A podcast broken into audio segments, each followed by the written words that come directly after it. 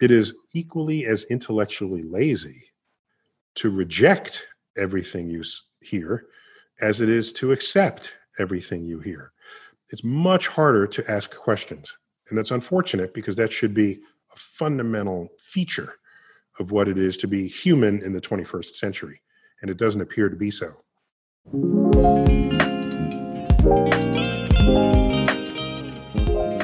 Hey, and welcome to Simbi Foundation's podcast, Impact in the 21st Century, the show that brings you stories of positive impact from the world's leading innovators, activists, authors, and entrepreneurs. Each episode is a chance for you to listen to inspiring and impactful individuals talk about the positive impact they've made and how they made it.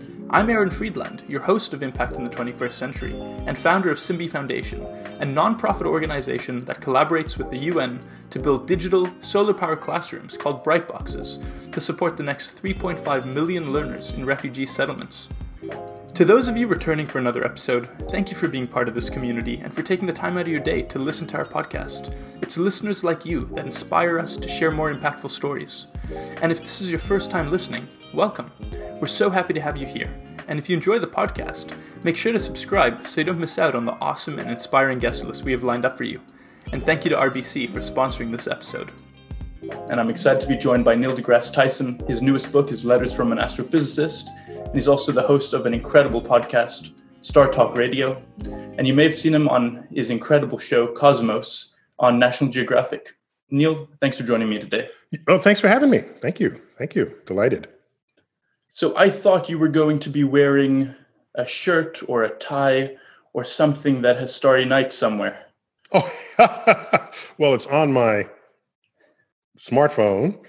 Uh, and also, I don't. I try not to compete with other imagery that could be uh, sending signals to the in the interview. So, uh, just just one at a time is enough. I think. Good stuff. Good stuff. So, I have a question for you. Mm-hmm. There are hundreds of thousands of hours of you online. Terrible yes. video. Just of you.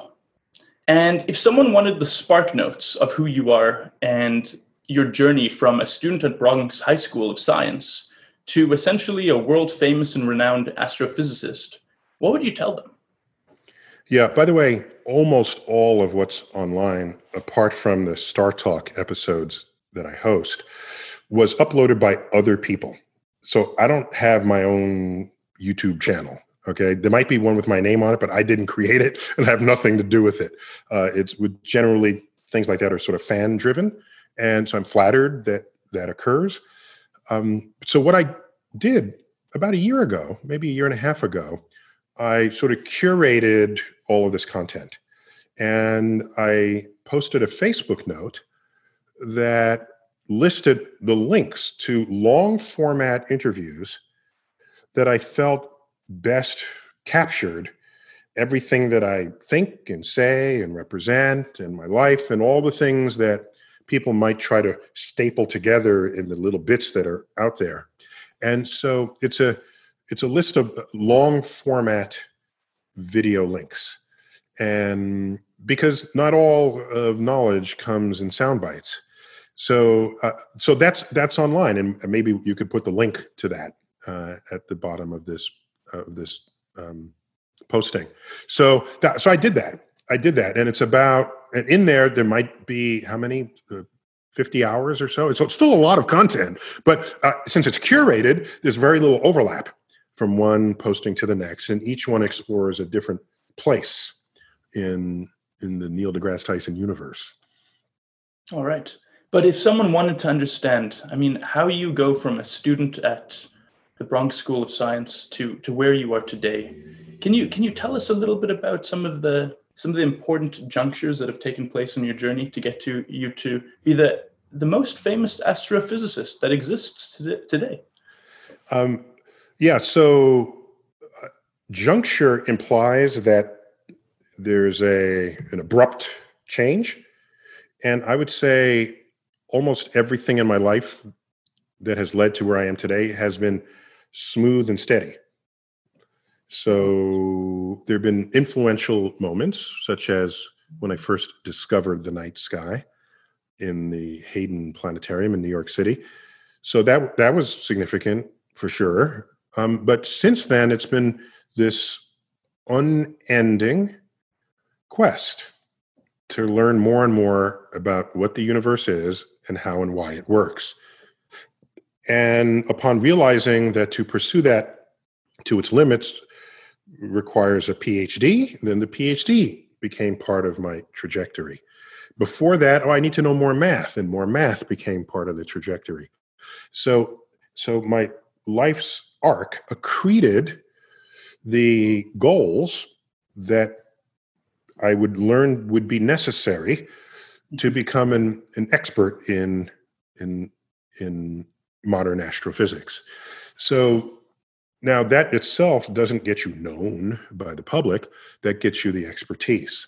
The getting known part was that was not a goal at all, really. It was a consequence of thinking hard about how people think and how they learn. So when I get interviewed and I about anything in the universe and I give my answer and they take that back to the editing room and they put together their documentary if you resonated more with me than with others interviewed chances are it's because I reached a part of your your receptors your, your receptors of curiosity that I already thought about. And so I framed my sentences, the words I chose, the rhythm of the of the of the of that the the, the pace that the information unfolds. And they then are received by you and you say, "Wow, I never knew that. I never knew I could learn that. I want to learn more." So then you come back for more. And so what happened is after the first documentary. I live in New York City. It's a there's a lot of media that goes on there. You know, it, by the way, it's not just documentaries. If there's an eclipse or black hole is discovered, then the press wants a quote. So in the early days, they just wanted a quote from somebody. All right. And I had expertise and I offered the quote. But then they kept coming back. And each time they came back, I asked myself, well, how can I do better? And how can I? Oh, here's a new thing that everybody knows about in pop culture maybe I can fold that in and then they'll care about this more if I link it to what they already know in advance that they care about. So it's I attribute it to the simple fact of caring how people learn and how people think. And that's how I shape what I deliver to them. And I the, the data set for this was many years of sitting in an airplane and then the conversation strikes up and someone asks well what do you do? And i say oh i do astrophysics. And then all of a sudden the questions start pouring out. Oh are there aliens? Is there god? Is there and out come this whole barrage. And so i would take the questions one by one but i'd monitor hmm. uh, my answers or how they were receiving my answers. Are there are their eyebrows going up? Are they leaning in? Or are they sort of leaning back and waiting you know for the flight attendant to take their next order. What is what is the reaction function that i can read in their behavior? And i collected that. I collected the successes and discarded the the, the what didn't work. And this forms a pool of resources. I think of it as my utility belt that i draw from anytime i'm communicating with anybody. So that's my long answer to your very simple question about what um, what forces operated on how I ended up landing where I have. Thank you. Uh, it's it's fascinating that you go into depth on that, and I really appreciate you doing so. Specifically because I think there's a lot of people who, you know, what we put out is ultimately what we receive, and so you can have you you can have a let's say a shittier attitude. You can ask people instead of what are they passionate about? You can ask them what do you do? And you can consistently get a somewhat boring or a, response that they're not so keen on even giving. And if you're not essentially reading that utility function that you're describing or that reaction that you're describing and you're not optimizing it with each additional encounter you're not learning. And uh, so i love that you speak to that. And then well that's the difference between um, lecturing to someone and communicating with them. And so for me, uh, if you want to distinguish those two cases, it's obvious, but just for the for for completeness, let me declare that if you're a professor at the front of the room and you face the chalkboard or whatever they're made of today, and you just write on the board and you never look back, uh, that's lecturing. That's why to this day nobody likes being lectured to. That's it's an you insult someone by accusing them of lecturing to you. Stop lecturing me. I don't say so. Meanwhile, you spent time in college if you went to college every day hearing lectures. So the concept of a lecture is it somehow became bad, not good in the act of learning. So if instead, as a professor, you face the audience and you monitor their reactions and are they responding to you, then that's more of a contract between you and they. Are you meeting them halfway? Are you meeting them three quarters of the way? Of course, they paid to be in your class, so you don't have to do any of this, right? They'll they'll but if if you're interested, then you will, as a professor, you will put in that extra effort. And uh, I, I remember this. This just to, if I can tell a quick story. Absolutely. I got a, an award from the American Society of Physics Teachers, or APT. I forgot the, the, the abbreviation for it, but these are teachers who they're in high school, summer, in teaching colleges, and they all teach physics. And I, I got an award from them. I was very honored by this. Um, I think it even in- included a couple of dollars, right? So you get a check. Awards are best when they come with a check. Um, but they, um, I commented that uh, because I care about how people think, I just took a poll. All right. By the way, this is well before the internet was big in society. I took a poll and I say, these are physics teachers. I said, how many of you don't own a television? And a third of the hands went up. And I said, of those who remain, who own a television, how many of you never really look at it, except maybe if you rent a movie? Half the hands went up again, half of the remaining half. So now we're down to a third. Of the third, about how many hours a week do you watch? Zero to five, five to 10? Took care of everybody in the zero to five and five to 10. Meanwhile, their students watched 30 hours of TV a week, minimum. And I said, You're trying to communicate with a demographic that has this persistent daily exposure, and you have no idea what that exposure is. You have no idea what you're competing with in, in, in messages, in images, in ideas that they confront, or, confront every day of their lives. So I challenge them to just be a little more aware of what their students are thinking and doing rather than say and we know we've heard this the students today they just don't want to learn all right if you're an educator and you say that you should have a different job get out of the classroom if that's what you think by the way maybe they don't want to learn it's your job to inspire them to learn that's how I feel about it. I'm sorry to get, I don't want to get angry with you. It sounded like I'm screaming no, at you. I'm happy you are. I'm happy you are. yeah. Yeah. So, so, um, oh, and then one of them came up to me almost in denial. This is after the ceremony and said, What research do you know that shows that students learn better the more TV they watch? And I said, That's not what I said. I didn't say anything at all about that. So this he could not and I know I said it pretty clearly, okay, mm-hmm. but he he could not embrace what I said. I said that's not what I said. I said if you want to know, if you want to communicate with your students, you should know what their influence is on them. Not that you should watch 30 hours. You should just know what are the hit shows, what are the popular shows among the kids, um, and who are the who are the lead characters, and what are the themes. You don't have to watch 30 hours of programming to, to know that. And that's a small increment on your day anyway. So if you don't want to be a better communicator, go ahead, keep lecturing to the chalkboard. There you go. I'm so happy that you've taken us on this tangent, and I want to stay here for a little bit.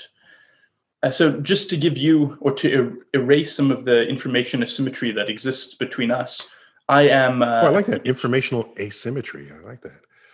Uh, so, I'm a I'm a PhD candidate in econometrics. So, did go to have gone to college and still am. Um, and on top of that, I taught uh, economics at the college level for three years. And you know, when you're standing in front of a class and you're teaching diminishing marginal returns, and you see blank faces, you know that you need to change the way that you're communicating this. And I truly believe, and I, and I love what you're saying here, that if you're if, if your learners are not learning you are failing as an educator. And if they're not learning from you, if you make them have to go out and take three books and get tutoring, you know, you'll still get paid.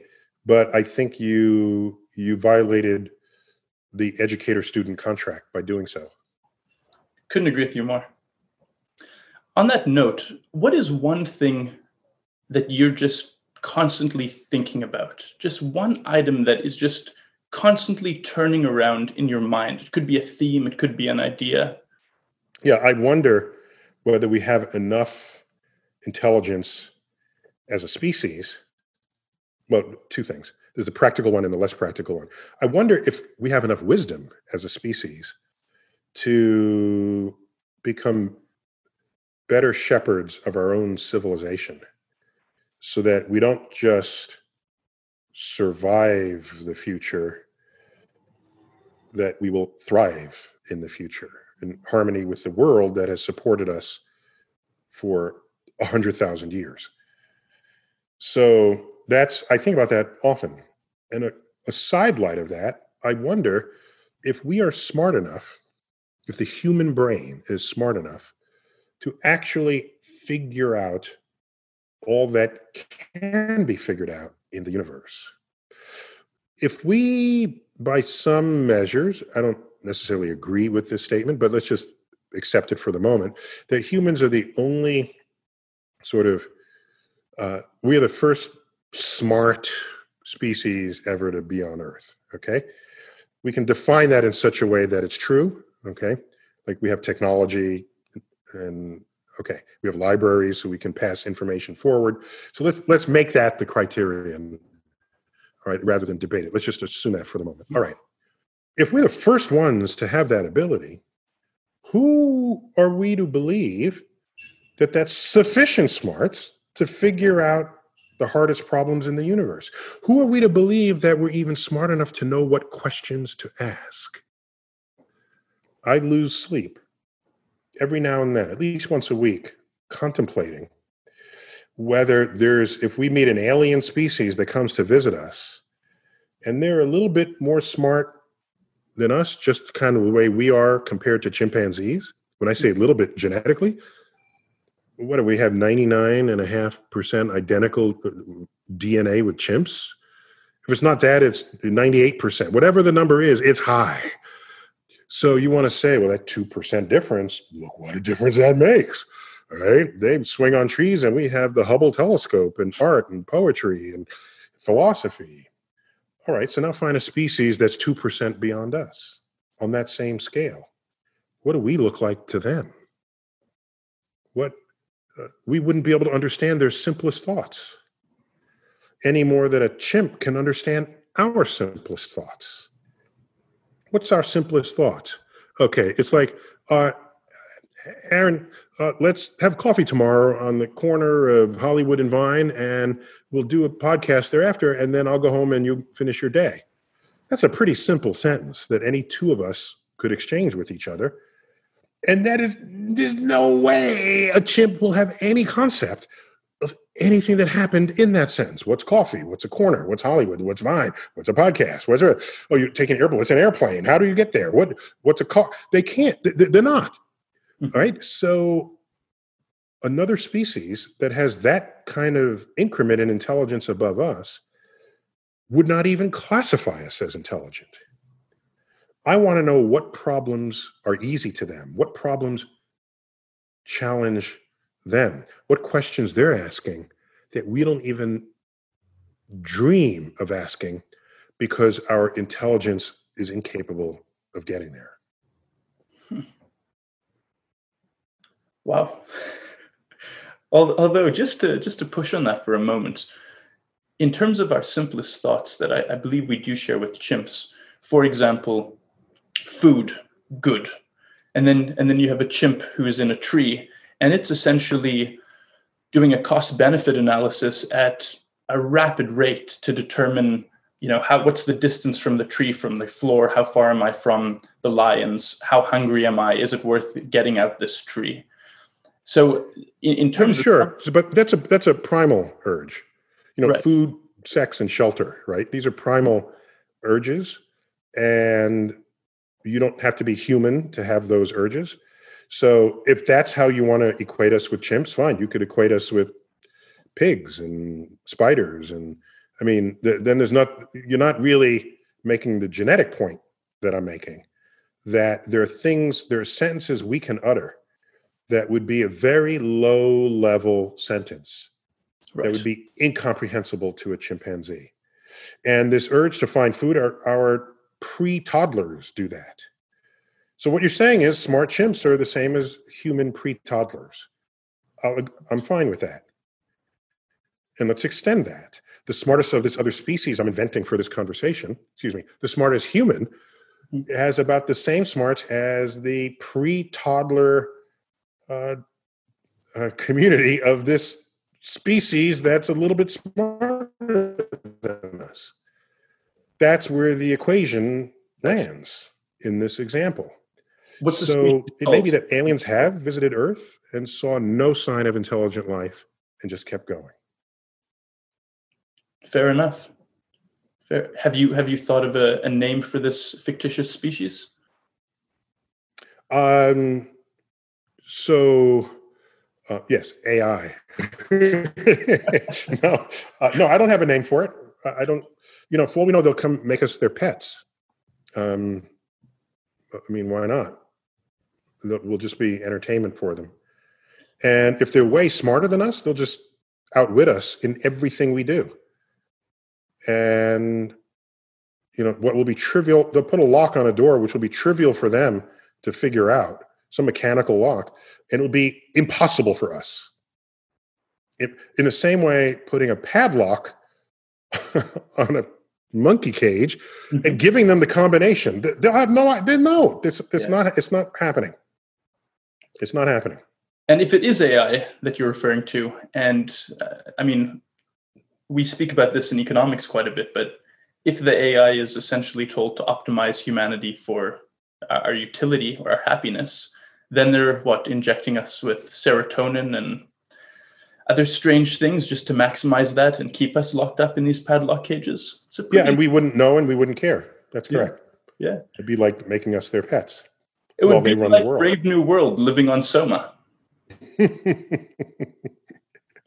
yeah, and it's um, so I don't think that's a likely outcome, but it's one that's certainly explorable in the storytelling of science fiction. Yeah, absolutely. So something else that comes to mind when when I speak to you and when I, I read your books, I, I, listen to your talks, I, I watch you on Cosmos, and just mind is blown. You know so much at a very deep and profoundly beautiful level and I say this because of your ability to explain it just so coherently and so beautifully and to have it resonate so well. And someone who's able to do that across so many different areas, I can only imagine that you love learning, or I cannot imagine why you would know so much about so many areas. Would you say that you do love learning? Yeah, the great tragedy of modern times and I've said this before, but in slightly different ways, is on your last day of school, you're joyous that summer is beginning and that you don't have to go to school anymore. Or on your, that's the last day of a, a particular school year. But suppose it's the last day of school in total and you, you're ready to graduate.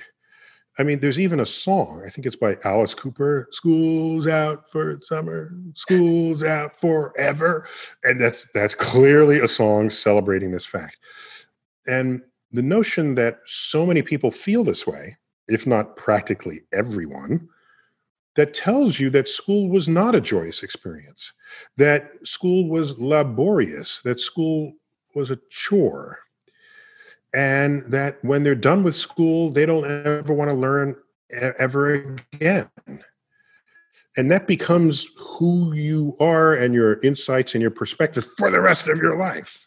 Mm-hmm. You might read a book every now and then or have someone tell you something new, but if it's not embedded in your daily goals, you you basically ossified in your views. So for me, I was always sad at the end of a school day, at the end of a school year, when I graduated, when my only job in life was to learn. I enjoyed that. And the, so the tragedy today is that school is such that you're happy when it's over. We should change what school is or how how teaching occurs such that you are sad when it's over. That that's the country you want to live in because they'll be making all the discoveries. they'll be not only that, you want school to instill within you in boundless curiosity so that every day that you're not in school, you'll have the urge to want to learn something new. And if you add up all the hours you will not be in school in your life, it far outnumbers the hours that you were in school. So lifelong learners completely transcend anything that could have ever accumulated in a classroom. That's how I think of myself, and that's how I allocate my time and my energy. Right. So I, often compare gymming to learning. And by the way, I, I will say that I, I know that you have been a big gymmer because I saw I found pictures of you online. And I'm not sure when these were taken, but your your veins in your arms, I, I it, it's impressive stuff. so that picture was not yesterday, just to be clear. okay. it was 40 pounds ago. Um, if I were to measure time in weight gain. Um, so yeah, I, I valued um, what the human body could do, mm-hmm. um, physical performance. I value athletes. You know, who doesn't love the Olympics? But I think really deeply about what each body is doing in each event and what is different about each body to perform at world class levels, depending on the event. I think about that all the time, from the gymnasts to the wrestlers to the cyclists to the, um, you know, you just go down the list. So uh, I valued the shape I was in when I was wrestling and dancing. It's a it's a combination, rare combination, I would say, special combination of being strength, uh, flexibility, coordination, and grace.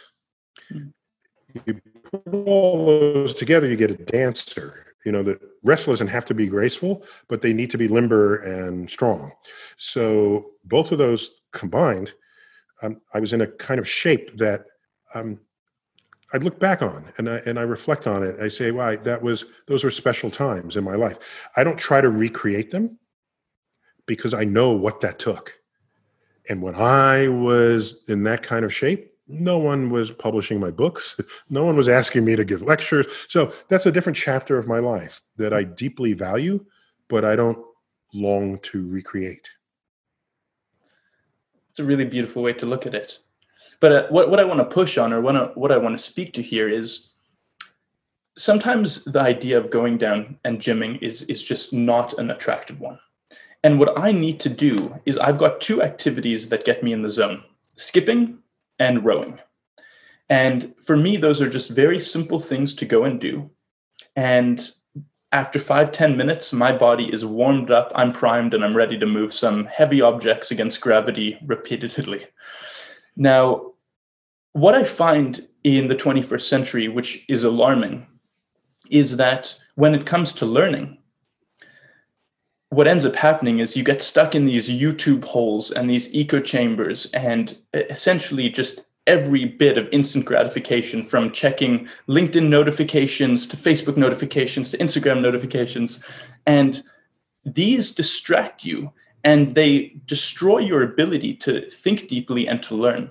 And I'd, as they distract you. And I'd love to understand if you have, I'm sure you have some tips and some wisdom in terms of someone who wants to be more of a lifelong learner. They want to dedicate more time each day to, to learning, but are just struggling to do so.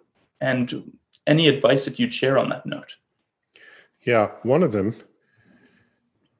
Um, this one I gleaned relatively recently, and it's a statement that you don't want to be true, but when you think about it, it really is true. It's if you want to be more creative, become less productive. Just chew on that mm-hmm. for a while.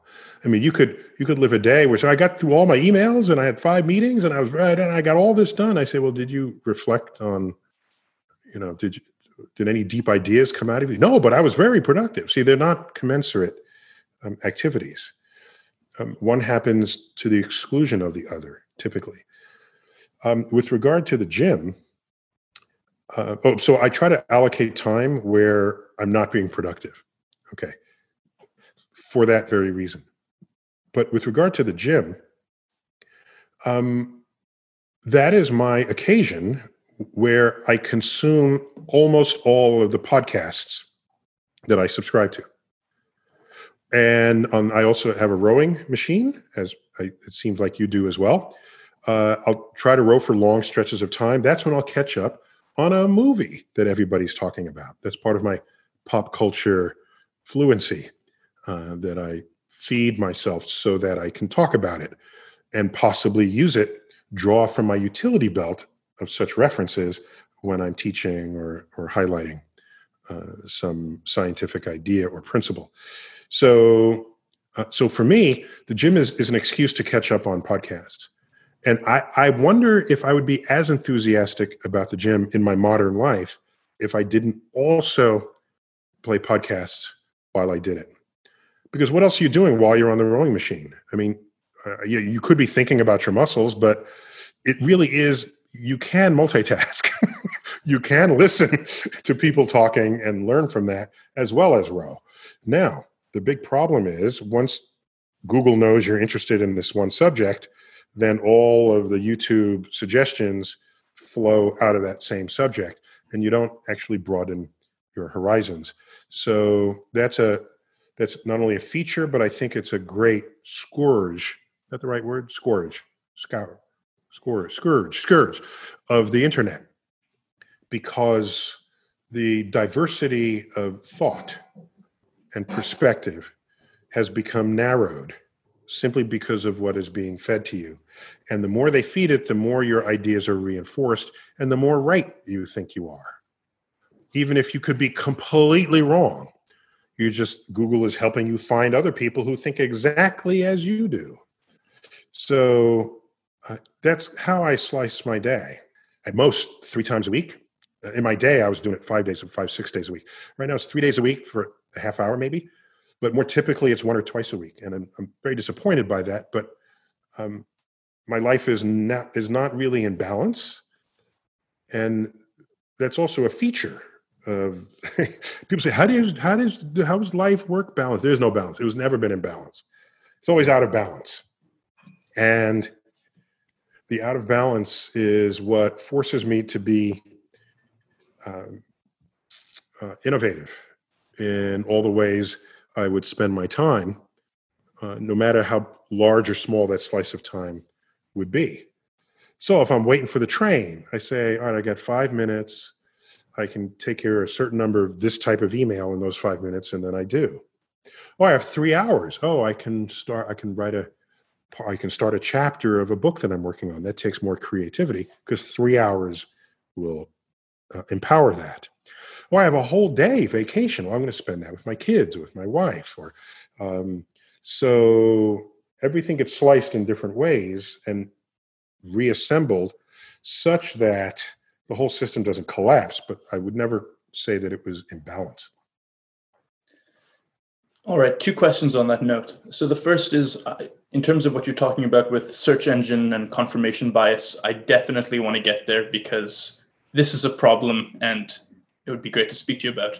But in terms of life being in balance, you know, I get told all the time that my life is is not in balance. I, I run two organizations, a PhD, and I'm doing this on the side. But to me, that's my that's my I'm happy at this level. I'm learning, I'm thriving. Who, so who dictates what is balance and what is not balance? Yeah, I think life in balance is overrated. Uh, if you lead a balanced life, I think commonly what people mean by that is you have a routine each day. You wake up and eat your breakfast. You go to work. You get this job done. Have your meetings. Come home. Spend time with the kids. That you know, spouse. Go on vacation. So that there's a um, when it's balanced in that way, it reduces stress. That's clear. That's clear. It reduces stress, anxiety, the things that come with knowing you have to get something done, but there's not enough time in the day to complete it. And that people could get angry with you or other people's are dependent on you. So this creates another level of stress and anxiety. So um, I think balance means you have no stress. But you can ask, what does stress do when you do have it? If you survive your stress rather than have your stress kill you, if you survive your stress, you're trying to come up with innovative solutions to challenging problems every single day of your life. And I don't think that's all bad. That uh, there are a lot of things I do in a day that I would have never even dreamt of uh, in a previous day, in a, pre- in a previous chapter of my life because I was not forced to have to be that inventive about it. Mm-hmm. Um, even simple things like I only listen to my podcast when I'm in um, in the gym. When I'm driving, I like listening to music. I like music because that just refreshes me. It refuels my my tanks of energy. Um, I, and there are other things I like that I do as as excursions and diversions. I think we all need some of that uh, for sure. But I have to ask, when am I going to shoehorn that in? Because when I'm doing that, I'm not doing everything else. So everything involves a little bit of anxiety um, for what it is to get stuff done in your life. So I wouldn't, I wouldn't respond. No, no, I, I wouldn't. Um, for I wouldn't allow people who criticize your life as being out of balance to win that exchange if what you're doing makes you happy and if what you're doing works, even if occasionally some things fall off the table because there's too much there. Well said. Well said. I want to get to search engine confirmation bias, but before we do, I want to discuss Cosmos for a moment. I, I really love Cosmos, but the, the problem that I have with it is that it's such an important and such an engaging show and the information is so so critical for humanity but the medium by which it's communicated being tv being a slightly more passive medium for communication and the fact that there is definitely a culture of folks who like to uh, let's say experience cosmos through a, a slightly altered reality and as a result the the amount that you comprehend and retain is reduced and I'm wondering in this virtual world that we are now living in, what would you do? What would you change so that we could start to retain more information when we are midway th- or, or finishing an episode of Cosmos? Yeah, I, I don't. I think that's the wrong question. So I understand it as a question. I just think it's the wrong question. What you're basing that question on is um, your metrics are you start watching the show. At the end of the show, here's a quiz. Okay? So here's the quiz. What did you learn? That's no, that's not how this works.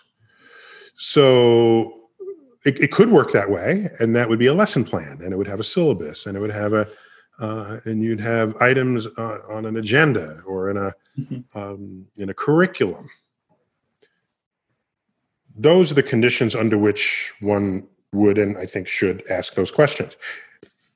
But if I have you for 47 minutes, 40, no, excuse me, 44 minutes in an hour, I'm not going to give you an exam at the end. No. My goal, if I only have you for 44 minutes, is to inspire you to care more about that content, to instill upon you a curiosity that you will say, wow, this was amazing. Let me go buy a book. Let me see another video. Let me go back to school. Let me change my major. These are other measures of the success of something not how much you retain by the end of the 44 minute broadcast hour. And I get this a lot in the museum. I work at the American Museum of Natural History. Every now and then we redesign some exhibits, and the educators come in and say, Well, here's the national standards, and hey, we got to do this, this, that, that, and the other. I say, Well, how long is someone going to be standing in front of this exhibit? Well, about three minutes. Well, you're in school. You're in school 20 hours a week, you know, 30, 20, 30 hours a week for 16 years of your life, and you want to have the three minutes there in front of my exhibit to have them learn something? No. Instead, have that exhibit inspire them to want to learn something. I can inspire you in three minutes. I can't give you a lesson plan in three minutes. I can definitely blow your mind in three minutes. And that's, I think, the currency of Cosmos hmm. to the viewer. Wow, well said. All right, you blew my mind in three minutes. I'll give you that. that's that's really great. It's an interesting way to think about it. I, I just. Oh, yeah. by the way, just to not to overrun the metaphor, but if you blow someone's mind and then they reassemble it, well, the pieces that flew away, they might reassemble it in a slightly different way that gives them an enhanced perspective that doesn't just rehash the way they saw the world before. So mind blowing is is perspective changing metaphorically for those reasons. Very much agreed. I want to get to search engines and confirmation bias and scientific cherry picking for a moment.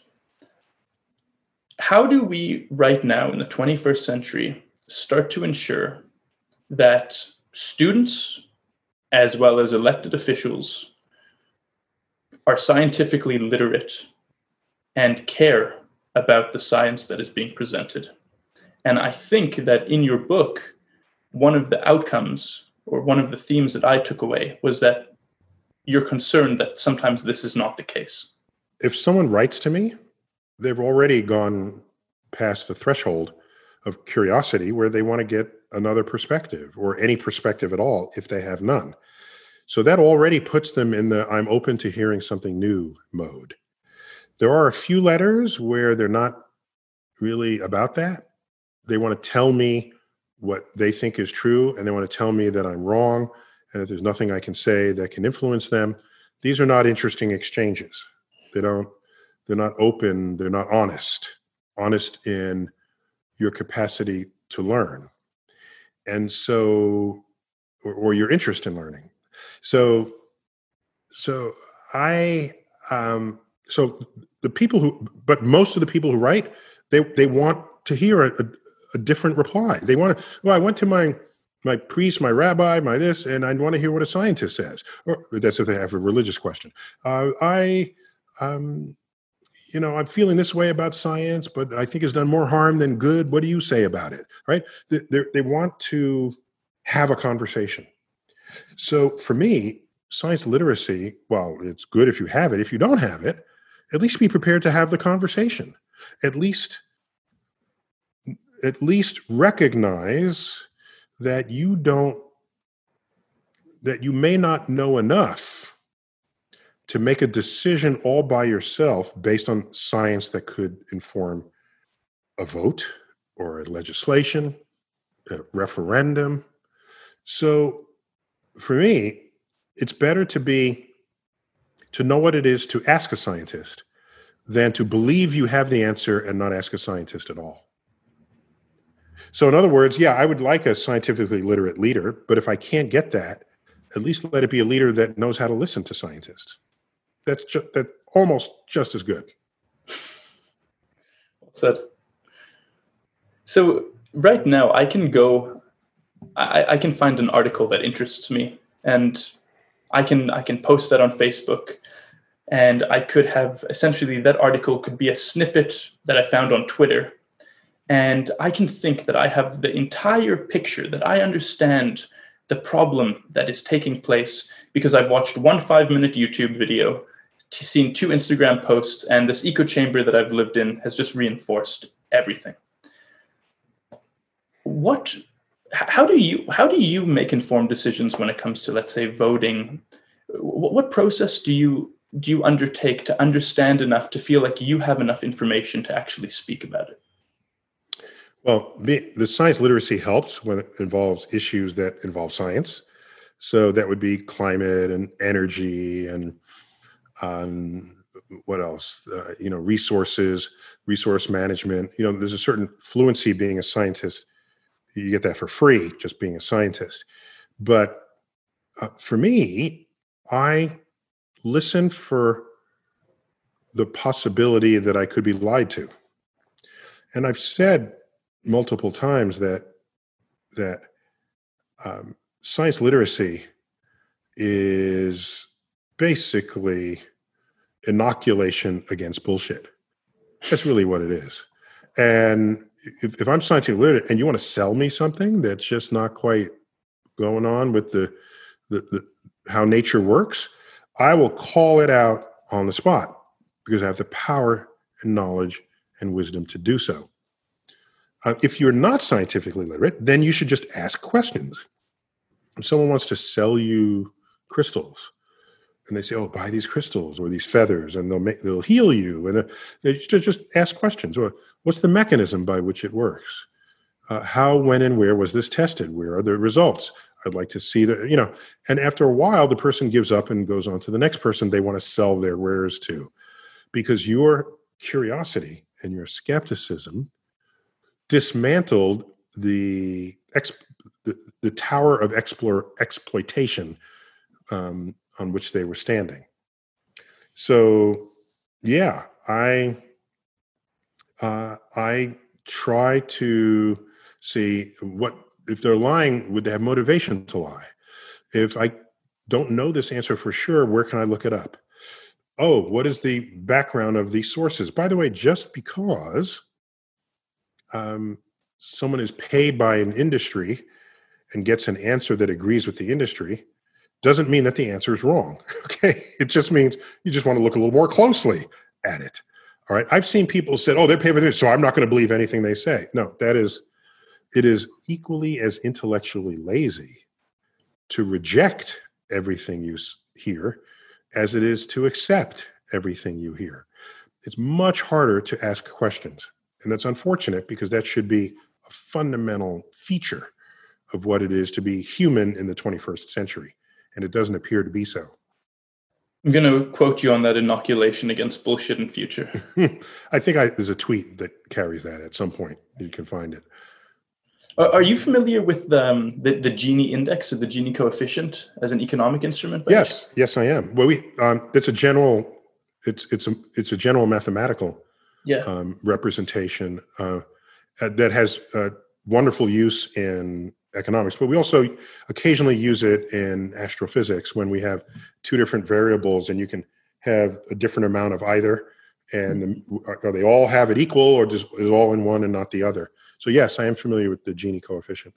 Awesome. The, the, the reason I ask is because your answer is making me think of it. And you know, in economics, we we use the Gini coefficient to be able to say this is the disparity of country wealth, right? And that's what's especially used in that context. Yes. Yes. Yeah. So, it, what does it remind me? If a, a Gini coefficient of one would mean one person has all the wealth and everyone else has no wealth. Is that correct? Yes. And is it a half or zero where there's an even amount spread to everyone? Exactly. So okay. the lower the number, the greater the. Right. So a Gini coefficient of zero, everyone has exactly the same wealth.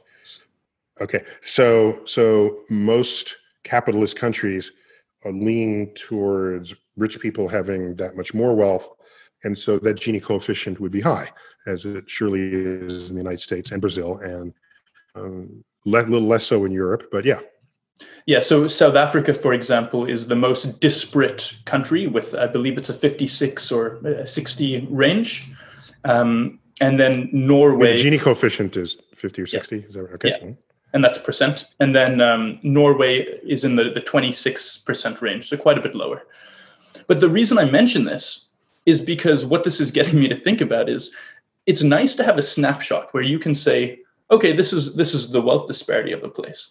And can you imagine? Like, I'd love to just brainstorm this idea with you for a moment, but can you imagine if you had, let's say, the Tyson Knowledge Index which essentially, before I post a link on Facebook or something, it's like, okay, which are you? Do you lean to the right or to the left? You lean to the right. How long have you consistently voted this way? Five years? You click that button. Okay, based on the answers you're giving and this article you're about to share, we recommend you read these four articles for a slightly more balanced opinion. well, so except, except, mm-hmm. um, what does balanced mean, right? So, so I'm telling you Earth is round, and someone else will say, well, for a balanced view, read all this literature on Earth being flat. Then you'll have a balanced view. There's a point in science where it's not about balance. It's about you're freaking wrong. Okay. You are not engaged in objectively real arguments. So it's not a matter of finding a balance. It's a matter of knowing you're wrong in those views. Now, if it's pure opinion, like should you not whether or not humans are warming the earth, which many politicians like to think is still, uh, you know, uh, uh still up, up, up for grabs. It's given that humans are warming the world. Do we have? Um, do we invest? Does a nation invest in its green infrastructure?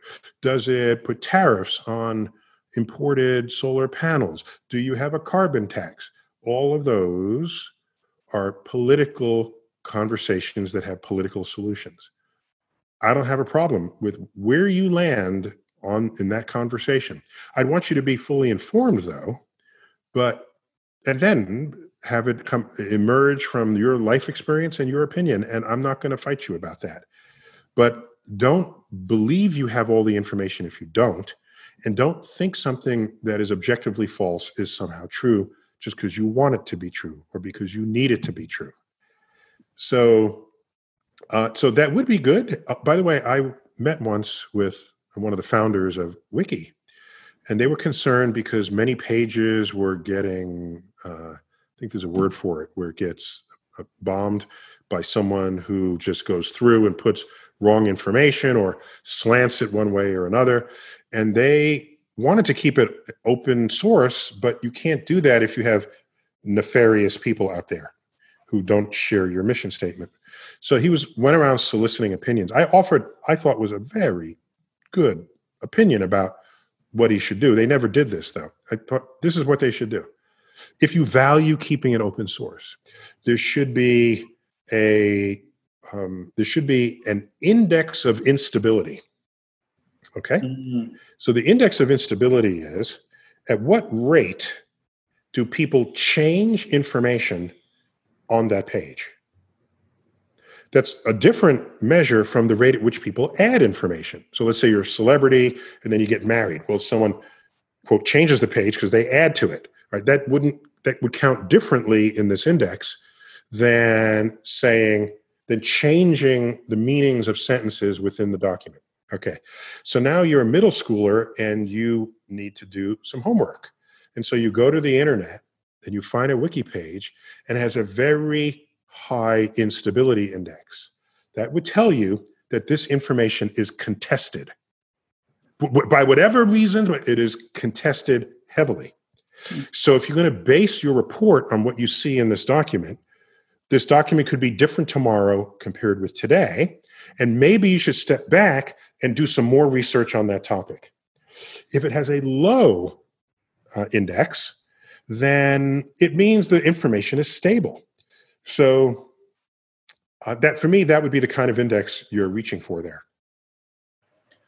All right. So two last questions. The first is you were pulled over in New Jersey for, I believe, a perceived disparity between how new your plates were and the age of your car. Yes. And th- that was the rationale that the police officer gave you. Not for- initially. Not initially. That's not what in- they told me afterwards. Because uh, that itself is not a crime, of course. Um, but this was it was very late, like eleven thirty at night on a weekday, and I changed lanes in a completely wide open street uh, without using my directionals, and I was pulled over ostensibly for that. And only at the end did he say the real reason why I pulled you over is because your plates didn't match, and we wanted to make sure the car was stolen or whatever. So um, that's how that went down. So I, I wanted to understand just growing up in, in the US and you know in the, in the 60s through 80s, what type of well, what type of did you feel that you had equal opportunity and that that you because you have accomplished you know what, what you have accomplished is is exceptional.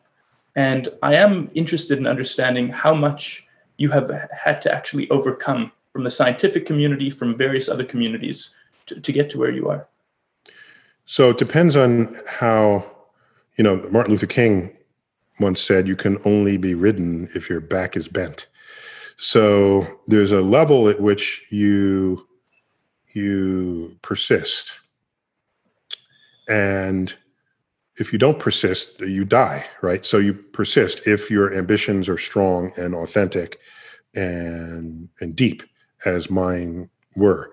So what am I overcoming? I'm overcoming teachers who have no no sense of my ambitions, have no support for my ambitions, who recommend things for me that don't fulfill my ambitions.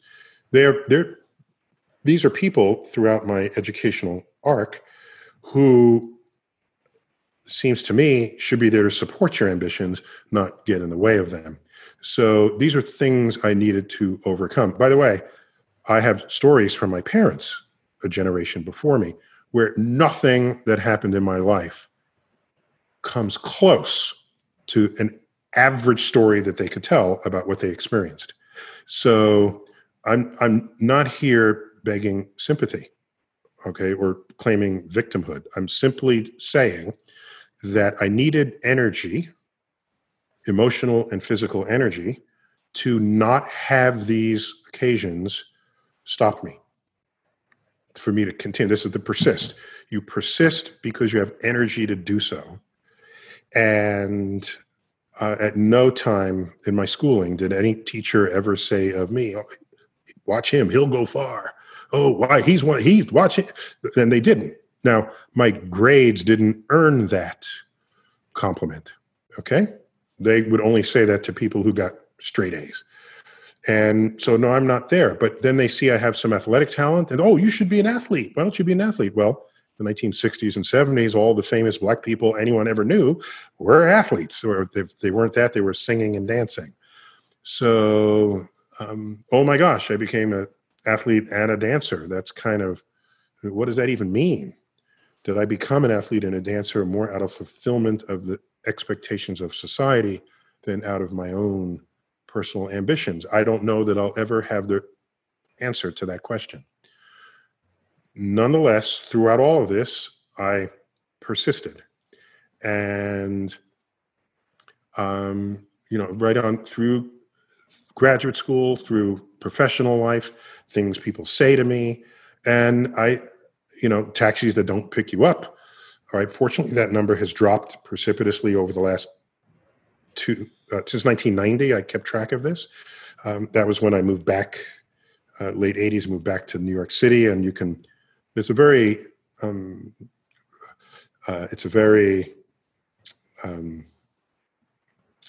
a quantifiable metric. What fraction of taxis will pick me up, and what what what fraction will not? And so that's gotten much better without regard to my fame or anything. So I can wear a hat and glasses. All they see is that I'm a black male, and that's their signal, and that's what they cue on. So you know, I live with this.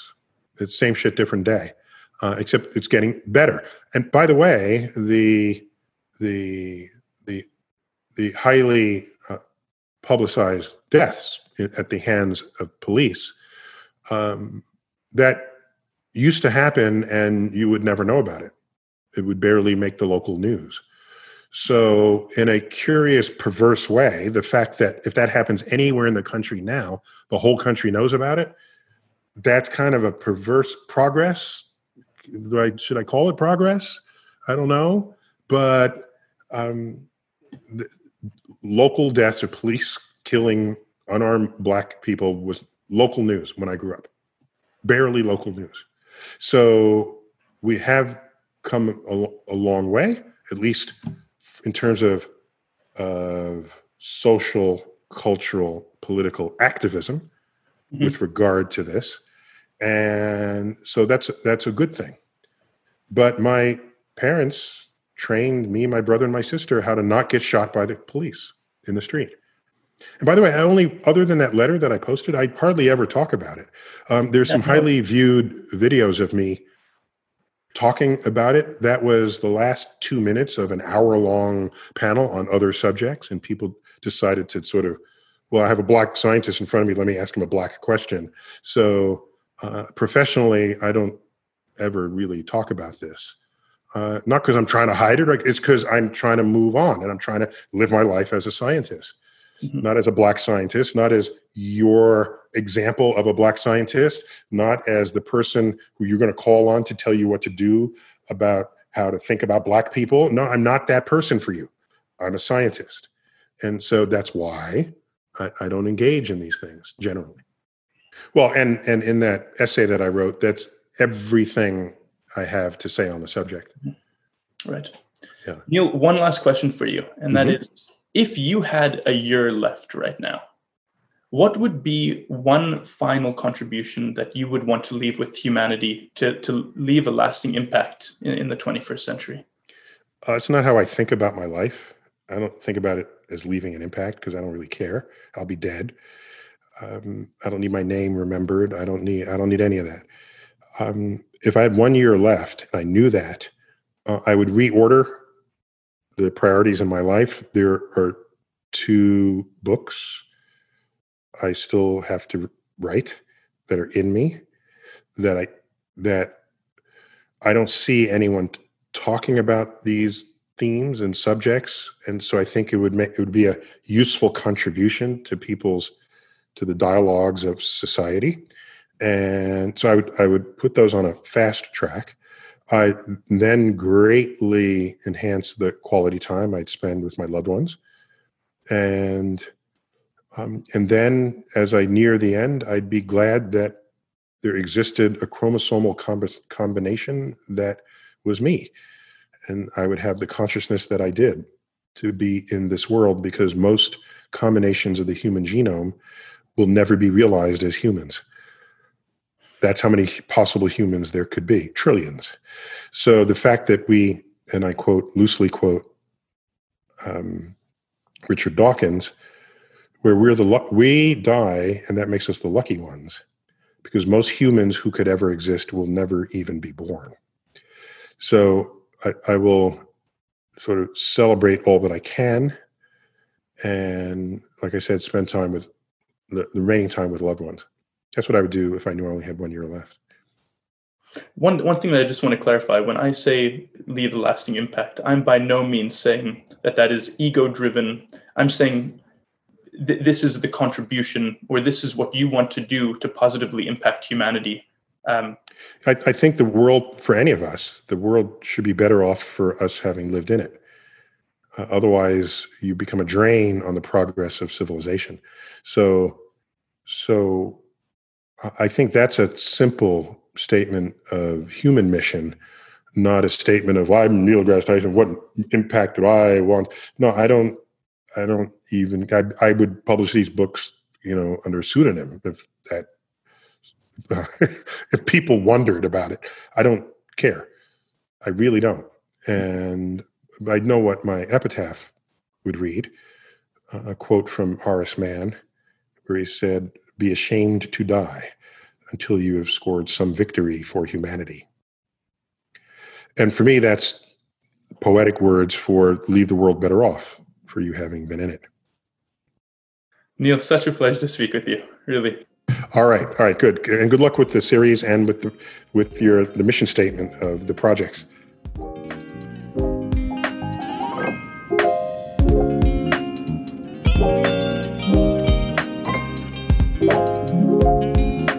Thank you for listening to this episode of Impact in the 21st Century, which was sponsored by RBC. We're truly grateful for RBC's sponsorship, which helps Simbi Foundation further our mission to support the next 3.5 million learners in refugee settlements. So, how do we do this? We collaborate with the UN and incredible partner communities to build solar powered classrooms called Brightboxes. You can learn more at simbifoundation.org. If you enjoyed this episode and think a family member, friend, or coworker would also enjoy it, feel free to share. A personal message goes a long way and will help us invite more awesome guests to join the conversation surrounding positive impact. But the conversation doesn't end here, and I'd love for you to join the discussion. So please leave a comment or reach out on social media to let us know what you thought about today's episode. In the meantime, wishing you all the best, and I hope you join us for our next episode.